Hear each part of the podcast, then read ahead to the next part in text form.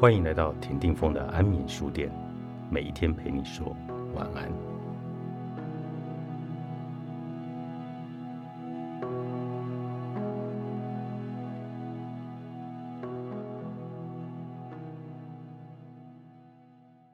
对方需要什么，我有什么，价值就是你必须优先思考的问题。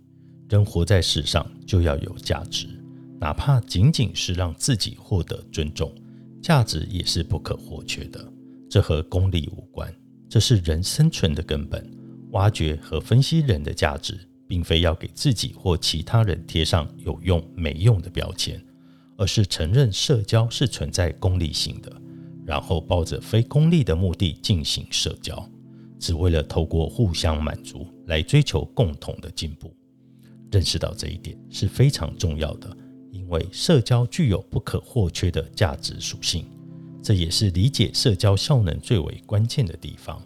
我们广泛的参与社交活动，建设属于自己的社交网，但如何判定我们在这个圈子里的社交价值呢？一般来说，一个人的社交价值在于参与社交活动时别人对你的印象和评断，并不是你拥有更多人的名片。与更多成功者合影，就代表你的社交价值大，而是要看你是否在更多人心中留下好印象，以及大家对你的评断如何。例如，当你陷入困境时，有哪些人愿意伸出援手？他们可以帮到你什么程度？这就是你的社交价值的概括。如果你的圈子中能人很多，但他们都不愿帮你。说明你的社交价值为零。如果你的人缘很好，但圈中都是些好逸恶劳、整天无所事事的人，同样说明你的社交价值不高。两者殊途同归，都表明你的价值属性是有问题的。这时你得改善形象或升级自己的圈子。进一步说，你还要考察自己在圈子里的信任关系，比如有多少人。都是什么人在信任你，以及信任到什么程度，这些也能反映你的社交价值。我们在工作中会给人们留下不同的印象，好印象能够为你带来意想不到的发展机会，而不经意留给对方的坏印象会让你错失一些非常好的机会。这样的案例每天都在发生，甚至正发生在你我身上，影响着我们价值属性的变化。今天你是别人眼中的红人，他们把你当作摇钱树，可能明天你就成了一个倒霉鬼，人们对你避之唯恐不及。需要强调的是，如果你有丰富的知识、良好的判断力以及解决问题的出色能力，那么就算在社交中的沟通能力不怎么好，也能用时间证明自己的价值，从而取得优秀朋友的信任。升级自己的朋友圈。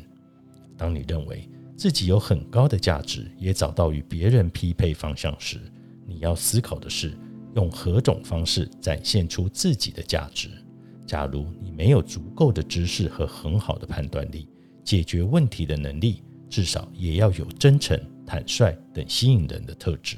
这就是在社交中打开交流之窗的基础，能够给人留下最基本的好印象。更有利于展示自己的价值。社交枢纽其实就是我们平常所说的可以为人们牵线搭桥的人，就像城市的地铁中转站，人来人往，全部经过这个地方。而我喜欢把社交中的这个环节称为线人。透过线人的帮助，我们结识到其他优秀人物，进而建设自己的社交网。在减少连接数量的同时，提高连接的效率。也就是说，当你做好充分的社交准备时，你的观点以及资源观点的论据、逻辑，特别是做事的方法等，都需要有一个人帮你传播出去，并让人看到。这个传播的过程必须是无障碍的，要有愿意帮助你进入其他圈子的人。这个人可以尽可能强化你的社交效能。如果你已经有这样的朋友，那么请好好对待他；如果没有，就要尽快找到他。我们参与社交活动最主要的目的是什么？是让自己经历某种体验，不是，而是要在短时间内与想结识的人搭上关系。无论你是想要推销产品，还是交朋友，都会有这个需求。实现这个目标的前提是，我们能多快的给别人留下好印象，让别人在短时间内信任我们。为此，我们要尽力表现出一种可被信任感，而不是留下一个被人排斥的印象。这点说起来容易，但做起来很难。具体实行时，有两种完全不同的操作方式。第一个。基于话术的优秀表达能力，让对方迅速来关注你。表达能力是比较容易提高的，诀窍是从平时的每一次沟通训练做起。我的建议是，优化你的沟通效能，做到说最少的话，收到最好的效果。二，快速展现自己问题的能力，让人立即感知你的价值并关注你。对大部分人来说，这是很难做到的。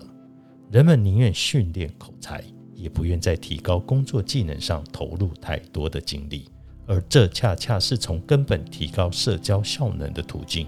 在特定的领域，即使你不懂任何沟通技巧，只要能力强，也能获得优秀人物的关注，从而走进核心圈。随时说再见，随时再相见。作者：李维文，幸福文化出版。